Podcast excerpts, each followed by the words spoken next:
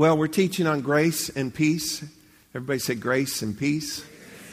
And this is our fifth week into this. I'll touch on a few things by way of review, and then we'll keep going. In Ephesians chapter 1, verse 2, which is one of about 14 places this occurs, it says, grace to you and peace from God our Father and the Lord Jesus Christ. It's an incredible greeting, but it's not just a greeting. When you step back a little bit and see in the New Testament, we basically have three major themes: grace, mercy, and peace. And Paul, under inspiration of the Holy Spirit, combines grace and peace, not just as a greeting. He's not just paying, honor to Jews and Greeks and combining these. He is pronouncing and declaring something to all the churches. These epistles are to be read in all the churches. And as that was taking place, especially in the early days of the church, those were powerful, powerful words. When we say grace and peace, when we combine these, and I've told you this every week, that is essentially saying that I want for you the entire range of divine help and blessing in your life. Can I see the hands of anybody that wants the entire range of divine and help and blessing in your life? And thank God for that. And it's a declaration, not just a greeting. Peace is the fruit of grace. And so to really arrive at a place of having peace in all the levels, and we've looked at a number of them already, I think we first of all have to start with grace, because peace is the fruit of grace. Now follow this. A lot of people are just looking for the peace, and it comes out of grace. So to track toward grace, and the peace will be deposited in our life. So many people are just looking for peace, even believers, just looking to find peace. And you need to know that it's attached. It comes out of God's grace. And so we're going to continue again to look at grace, and then peace will be deposited on this. Grace, and let me back up on this. Understand this. You are the object of God's grace. You are the recipient of God's peace. And because of that, you have every reason to rejoice. Will you say this with me? I am the object of God's grace. I am the recipient of God's peace. I have every reason. Say it again. I have every reason to rejoice. Now, grace, by definition, is God's attitude. Think of this. It's His frame of mind. It's His disposition towards us. It's God's attitude that acts on our behalf. Follow this. Acts on our behalf without our deserving it. And that absence of deserving or earning, that is the central idea of grace. That's the thing we've got to focus in on. That God has this attitude, this disposition, this bend, if you will, toward us, that He does good to us and we don't deserve it. And it is that not deserving and that not earning part of that, that is not just the central idea, the core of grace, but that's also where our hang-up comes. We have a hard time. Why would He do that? Why? What's wrong with this thing? He's up to something. Because we're used to one another. And as gracious as we enjoy God being, a lot of times we're really not that gracious. I mean, how often have we thought or said, they don't deserve that? Well, there's so many times we're not willing to give a break. Can I see the hands of anybody who's been given a break before, in God's grace? And so we're thankful for His grace. Also, and I just love this definition of grace. It's the absolutely free expression of the loving kindness of God toward us, finding its only motive. This just gets me. The only motive is the bounty and benevolence of the giver. So this is an incredible thing, that God would be for us and not against us. And in God being for us, He demonstrates that constantly in something that is called grace. Now, numerous times in the New Testament, we're going to find a phrase that will go one way or another, talking about the riches of His grace. One translation says he's rich in grace. He's rich in grace. He's got a lot of it. Amen. How many of you know he's not going to run out of it? It's a renewable resource, okay? And so God has this unlimited grace. Then we see in John 1:16, an incredible verse. I'm going to read it to you in three different translations here. It says in the New King James, "And of his fullness we have all received, and grace for grace." Literally means grace upon grace. The New Living Translation brings it out a little bit more. From his abundance we, go ahead and say this to me. From his abundance we have all received one gracious blessing after another. True? And then in the Message Bible, I love this. It says, we all live off his generous bounty, gift after gift after gift. God has been good. Grace upon grace. Gift after gift after gift. And we saw last week and previous weeks that grace helps us. That grace strengthens us. That grace is proportional. It's sufficient. It's always enough. Incredible amounts of grace. Amen. Y'all with me so far? Because that brings me to a question. And the question would be this. And after my life and years of ministry and observing people and watching situations, this would be my question then. With all that grace and all of us being, as believers, object of God's grace and the recipient of his peace and every reason to rejoice because with all of that grace, then how come there's so many people that are the object of his grace that are living graceless and living peaceless and living agitated and irritated and frustrated and unfulfilled? Why would they, as I shared with you the first week, they have inflammation in their soul when instead there should be grace and peace and cause for rejoicing. Why are we that way? And nobody like that would come to the 11 o'clock service. No, it's like us. It's all of us at one point or another. And some of you, and I say this seriously, are living that way. Why is that? When we have such abundance of grace, why is that? And I want us to look at some things because I think I have some keys today that will help us. In Hebrews chapter 12, verse 15, it says, looking carefully, lest anyone, go ahead and say that could be me. Looking carefully, lest anyone, watch these words, fall short of the grace of God. Look at the result of this. Lest any root of bitterness springing up cause trouble, and by this many become defiled. How many of you know that a nasty attitude and disposition is contagious? You know, how many of you know that one person can kind of spoil things? How many of you know that somebody can carry an attitude into something and affect everybody else? How many of you know, and this is in the Bible, by the way, if mama ain't happy, ain't nobody happy. You'll say, that ain't in the Bible. It's in mine. I wrote it in the front. Let's take a moment. Everybody write that in, okay? No, seriously, though. This said that something's happened that a person is now graceless. And when you're graceless, something springs up in you that's bitter and not desirable, and it troubles you. And it will, as a result, trouble others and defile others. The word defile actually contains part of it, to make unfit for blessing. And so how did all that happen? How does it happen that we who should have such grace and such peace and every cause to rejoice are living graceless and peaceless? And the scripture here says that they fall short of grace.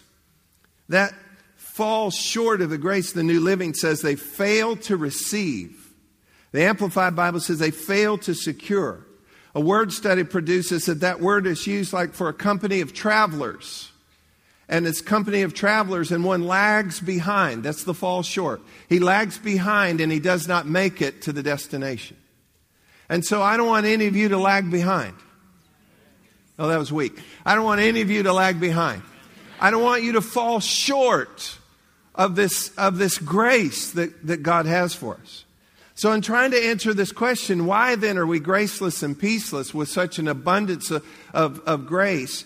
I think here's a big part of it right here. This is a huge part of it. I think most people have a wrong or limited understanding of what grace is.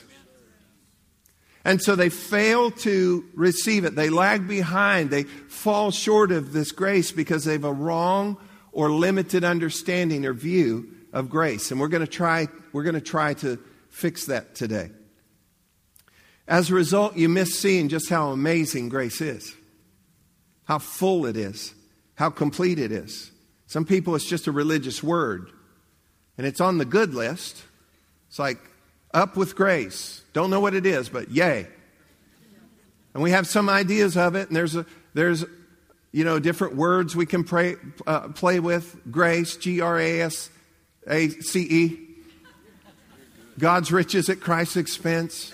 It's unmerited favor, it's those things. But how does that work in my day to day? How does that work in my life, my situations, my stuff? You know, all of you, we just raised your hand earlier. How many of you are going through stuff? We've been through stuff. You know, how does this grace play out in those situations? And we've got to get a good, clear grip, a full understanding of grace, or we're going to miss out on how amazing it is, how complete it is, how full it is. And if we don't have a full understanding of grace, we're going to have a hard time even fathoming this whole idea that God would do anything good for us, that God would actually be for us and not against us. And so let's dive into this a little bit here today. Part of the problem is the tension between grace and law. And so I want to reverse the order just for a moment. There's a tension between, because law came first, law and grace. You with me? Yes. And there's a vicious cycle with this. And let me just put this up first of all. You've got law and you've got grace. Now, law, I'm not just talking about don't rob banks and do the speed limit. Now, the nature of law is this. You keep it, everything's cool. It's once you break it, then you got problems. Okay? It strikes you once you break it. If you keep it, everything's fine. I'm not just talking about man's laws. You know, speed limit, don't rob the bank, all those things I said. I just saw some crazy video. One of my kids showed me people fighting over phones or something at a Walmart on Black Friday. And next thing you know, in the video, you hear sirens. You know, police coming up. It's like, come on, people, get a grip. Anyway, back to the message. Law. Law says this, and it's God's commands. And it started out law just being the 10 commandments. But we have Scripture as a whole. We have commandments. And they tell us things to do. And they tell us things to not do, okay? Now, law, and this is an oversimplification, okay, I'll give you that. But law says this, I must do it. I must do it. And grace then says this, and again, this is overly simplified. Grace says this, God will help me. God will help me. So law says what? I must do it. Everybody say, I must do it. I must do it. And most people are stuck over in law, even though they love grace. And grace says what? God will help me. Try it one more time. God will help me. Okay. Now, I wrote all of this earlier because I just didn't want the pressure. Law, and there's a cycle that goes with this. Law, first of all, has a standard. Standard. Remember I told you before, you know, keep the law, everything's cool. So you've got the standard. And then judgment. And judgment comes to judge how you did with the standard. And then you're going to have remedy or reward. Really, it's an outcome. And for our purposes, we're going to have to see that it's a remedy. So what happens here is we have the law, do this, don't do this, and then we have the standard. Let me tell you about the standard. And remember my point. Okay, listen, get back to this. My point is this. Part of the reason we're living graceless and peaceless and coming up way short on a whole lot of things in life and not enjoying the journey as much as we should is because we don't have a full view of grace. And part of the reason we don't have that full view of grace is because we're leaning too far toward law. Law is exceeding its boundaries in our lives in some ways. And let me try to explain. So we have the standard which all of us are held to. But here's the deal. It's unattainable. Amen. It's unattainable, so we what? We fail. We fail at this. I can't keep all the law, neither can you. Amen. So all of us end up failing, and so we get a big F. Just like teachers did with their red markers. So we fail, so now there's judgment. The judgment is this: guilty. Guilty. Well, then what does that bring to us? It brings wrath and brings condemnation. Great. So we've got to have a remedy for this, and I'll cut to the end of the remedy, and the remedy really back on us, because law says what? I must do it. So we got this standard I can't live up to. I fail. I got an F. I got an F minus. Judgment, guilty, wrath, condemnation. So what is the remedy? Law says I must do it. Here's the remedy most of us think. You ready for this? I've got to do better. I will try harder. And this is a vicious cycle, folks. This vicious cycle, many of you have been stuck in for decades. And it applies to natural things and spiritual things. I got to do this. I didn't do it. I'm guilty. I lost. I messed up. And then we end up, you know what I'll do? I'll try harder. Everybody say, I'll try harder. I'll try harder. Let me tell you something. Try harder is good.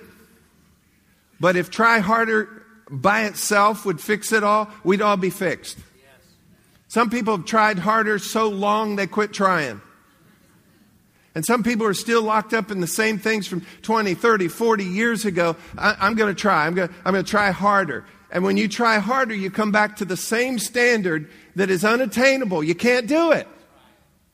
Yet we're stuck in this law thing. We believe in grace. We love grace. Grace is cool. Up with grace. But until we get a full view of grace, we're going to reduce grace. I'll tell you what we'll reduce it to in a moment. The standard's still unattainable, but I'm trying harder.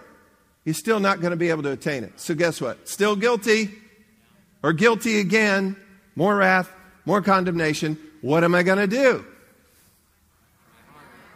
Yeah, y'all need to try harder at that. Come on with me. What am I going to do? I'm going to try harder. And so we end up in this constant cycle. And this is what we reduce grace down to. We end up seeing grace only as love and forgiveness. Thank God it is. How many of you are thankful that God's grace is love? And you're thankful for forgiveness. But watch what happens here. The law, because we're living in this cycle, we do something that Galatians 2 says, we set aside grace. Watch this in Galatians 2, verse 20 and 21. I have been crucified with Christ. It is no longer I who live, but Christ lives in me. And the life which I now live in the flesh, I live by faith in the Son of God who loved me and gave himself for me. Incredible scripture. Verse 21, look at this. I do not set aside the grace of God. I do not set aside the grace of God. How could he have done it? For if righteousness comes through the law, Christ died in vain. So if meeting the standard could happen by trying hard, keeping the law, then I do two things. I set aside grace. And this is what most people do. They set aside grace. They love grace. They believe in grace, but they set aside grace. And therefore, for their life, the impact of this, Christ died in vain. We set aside the grace of God that would make the difference. I'll show you in just a second. Then in Galatians chapter 5, verse 4, it says, you have become estranged from Christ, you who attempt to be justified by the law, for you have fallen from grace. So now we've not only set aside grace, we fall away from grace. We come disconnected from grace if we try to just keep all the law. That's how righteousness is going to come. That's how we're going to be justified with God, is keeping the law. Because I'm going to go back to this again. Can we keep all the law? No, everybody's going to get the same report card. And it goes on and it goes on and it goes on. And listen, we end up in this cycle. Try, fail, forgiveness, try harder. Try, fail, forgiveness, try harder. Join in. Try, fail, forgiveness, try harder. One more time. Try, fail, forgiveness, try harder. And it goes on and on. You know what I wrote in my notes in all caps? Repeat over and over and over and over. And that's what happens, and that's the cycle that so many people are in. And here's the result of this. We stay in this cycle. I'm going to try. I fail. I get forgiveness. I try harder. And we reduce grace down to this: love and forgiveness. He loves me. He forgives me. Now what do I do? Try harder. And we're still in the same place. Still in the same place with all this. We end up then defeated in our own thinking. God loves me, God forgives me, but we end up defeated in our thinking. And get this, we end up cynical about our own efforts. Tried for years. Try to beat this, try to be better at that, try to do that. Tried. And we end up in the same place. We end up cynical of our own efforts. And then we have a hard time even thinking. Listen to me.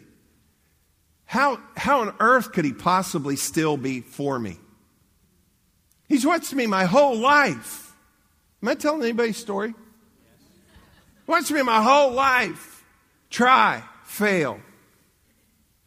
Forgiveness. Try harder.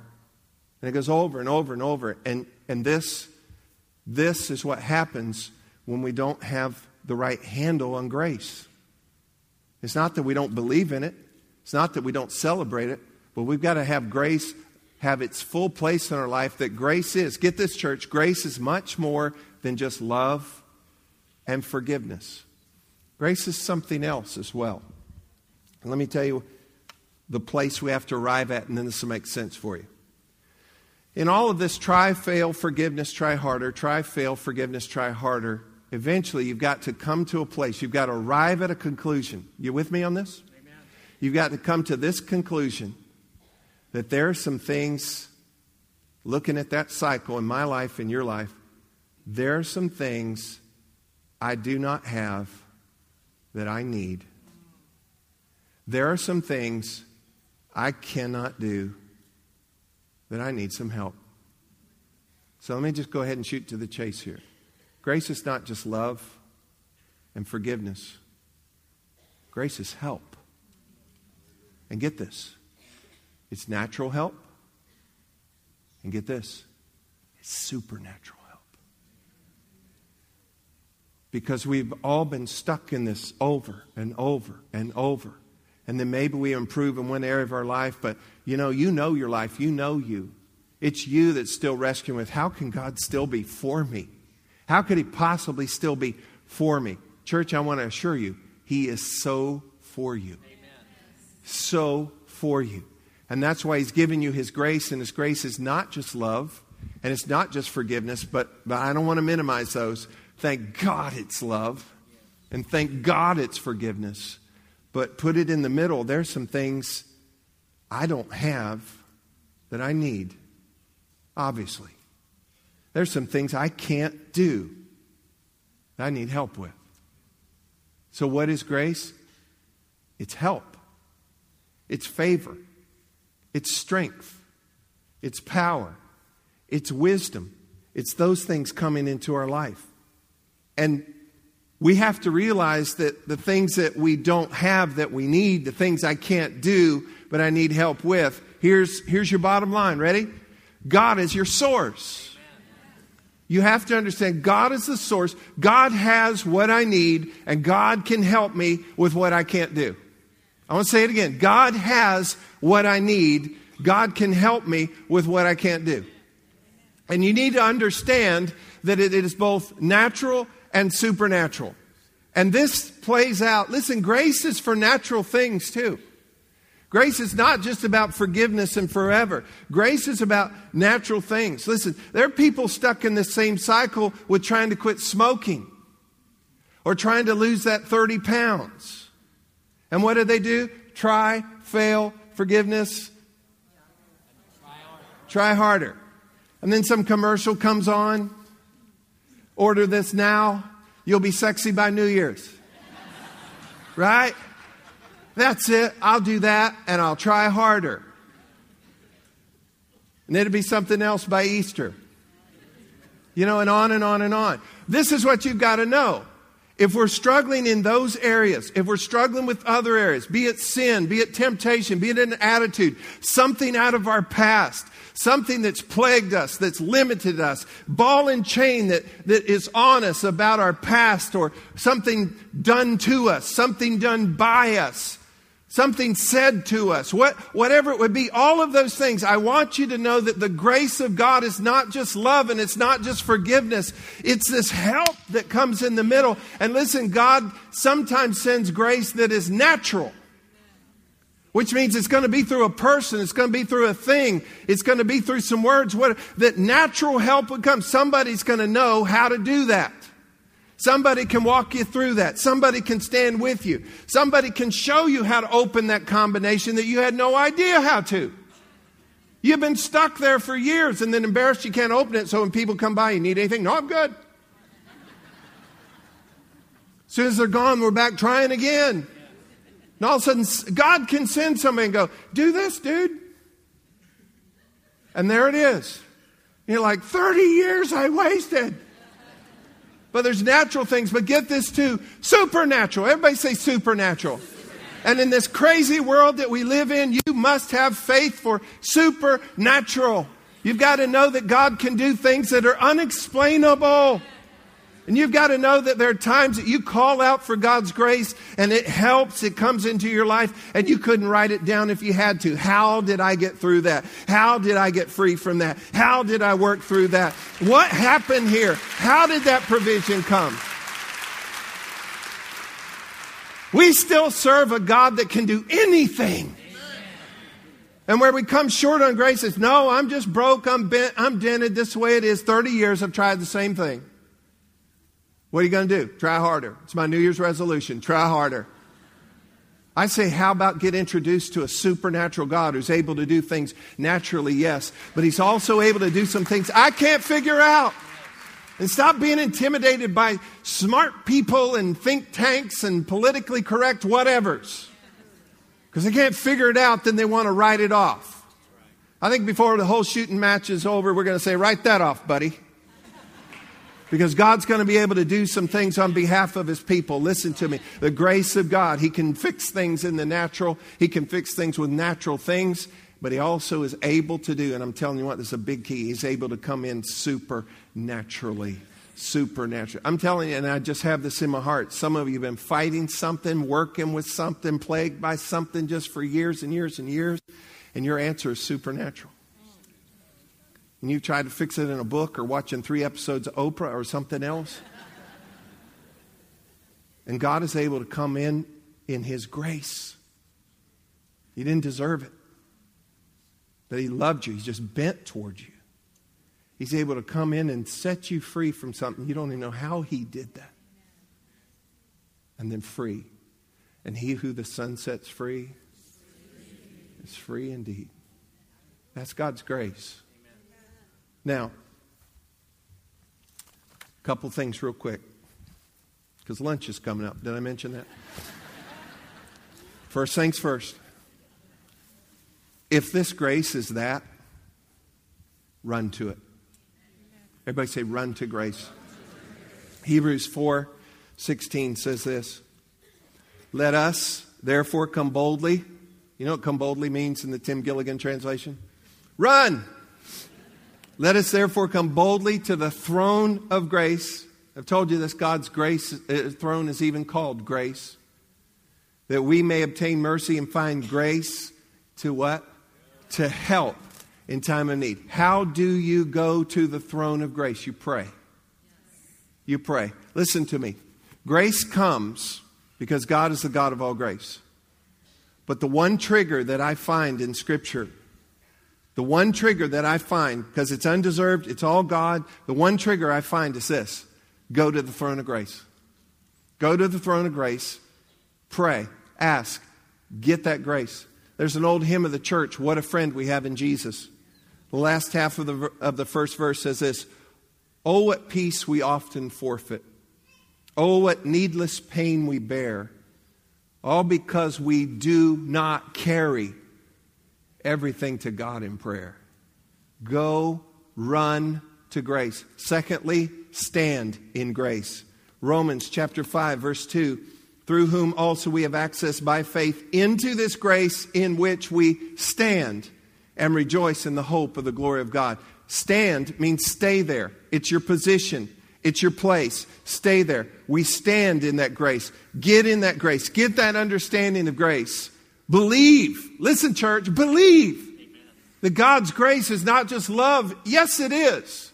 And it's forgiveness. Thank God it is. But it also is help. And it could come to you naturally. And it could come to you supernaturally. Race, run to the throne of grace for whatever situation you need, and get the grace that will not just love you and forgive you, but will help you.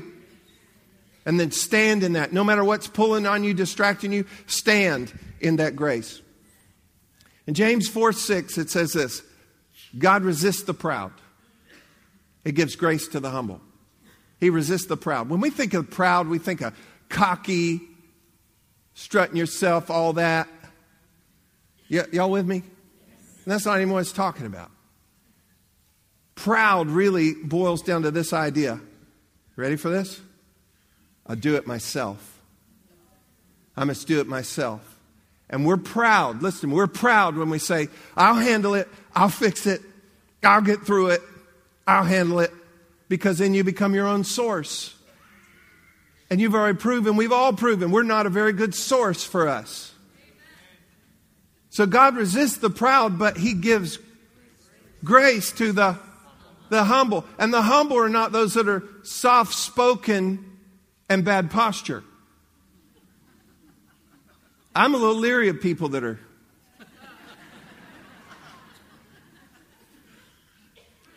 I say, stand up and run to grace.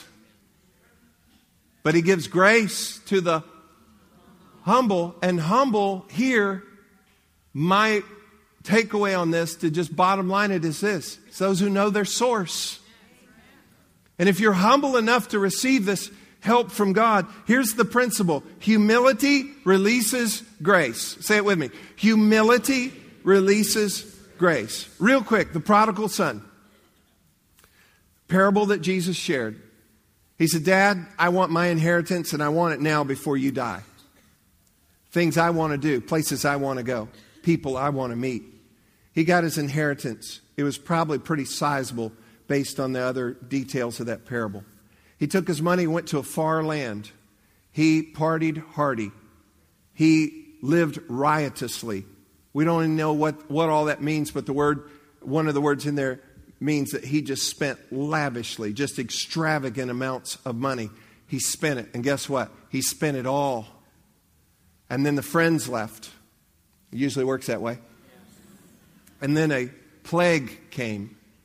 And now this Jewish boy, far away from home and broke, the only job he can find is feeding pigs. And he's feeding pigs one day when he comes to that point, that point of awareness. He goes, I've ruined it. And he started a little speech that he practiced, and he said, "I'm going to go home, because even my father's servants are fed and they're warmed. I'm going to go there. I'm not worthy," get this, "I'm not worthy anymore to even be called his son." Guess what? We're not either. And he made his way. And you need to know this about the Father, because it's the same thing about your Father, God. It's a picture of Him. Every day He's looking. And every day He's waiting. Waiting for what? To pounce on him, say, "Don't even come on my property." No, waiting for him so he could be gracious to him. And when his son came, his son had this rehearsed speech. He meant it. But he started to say, Father, I'm not even deserving. I'm not worthy to even be called your son. And he just cut him off mid-sentence. And he ran and he fell on him and he kissed him on his neck and loved him. And you need to know this. He didn't just decide in that moment. He was predisposed. He was ready. He was waiting to show grace to his son who could never repay, who could never get worthy again, could never make up for all the mess and strain and loss and everything else. He just decided to be gracious to him. That's your heavenly Father too. And then he said this, hugging on him. He said, bring me a robe and bring me a ring and fire up the grill. And that part right there, that part of that verse, that's why I'm not a vegetarian. Scripture. Okay. Hey, if God didn't want us to eat animals, He wouldn't have made them taste like meat. Okay? So I'm just clearing all that up for everybody. But what was He was gracious to him. And restored him. He's saying, Father, I'm undeserving. I'm not even worthy. And that's the same that's true of us. Matthew 5:3 says, blessed, get this, blessed are the poor in spirit. Blessed are the poor in spirit, for theirs is the kingdom of heaven. You know what poor in spirit is? Again, it's not all crumpled down. It's simply this. I can't do this on my own.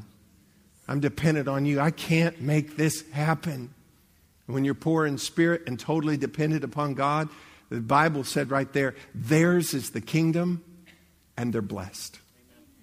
Humility releases grace. Now, real quick before I finish, I have a responsibility to share something with you. And let everybody listen. Thank God for His grace. Amen. Amen. It's not just love. It's not just forgiveness. Thank God it's both of those. It's help. It's help. And if I know that God will supply and God will help me with what I can't do, and what I don't have, that grace will break me out of this cycle. Now here's what I have responsibility to tell you. Nowhere, look at me, nowhere are you authorized, not in any way are you authorized to live a passive, careless Christian life. Nowhere. You're not, because of God's goodness, allowed to be bad. You're not like, well, I don't deserve it anyway. Scripture said, where sin abounds, grace does much more abound. And it goes on to say, well, then, hey, let's sin some more so we can get some more grace. And there's two strong words that come through the Holy Spirit of God, through the Apostle Paul. And he said, God forbid. Don't cheapen the grace of God. Listen, God is so for you, not against you. Make sure that you walk with Him, not against Him. I want to say it again. He's so for you, not against you. Make sure you walk with Him, not against Him. So that you can always have access to that grace in your life. Amen? In closing, and I apologize. I was so trying to get out of here a long time ago. I don't want to hold you too long. But this is so important to us. I want to echo the power of Scripture and say to you this morning, declare over your life today, grace to you and peace from God our Father and the Lord Jesus Christ. Did you get anything at all out of this today? Thank you, Lord.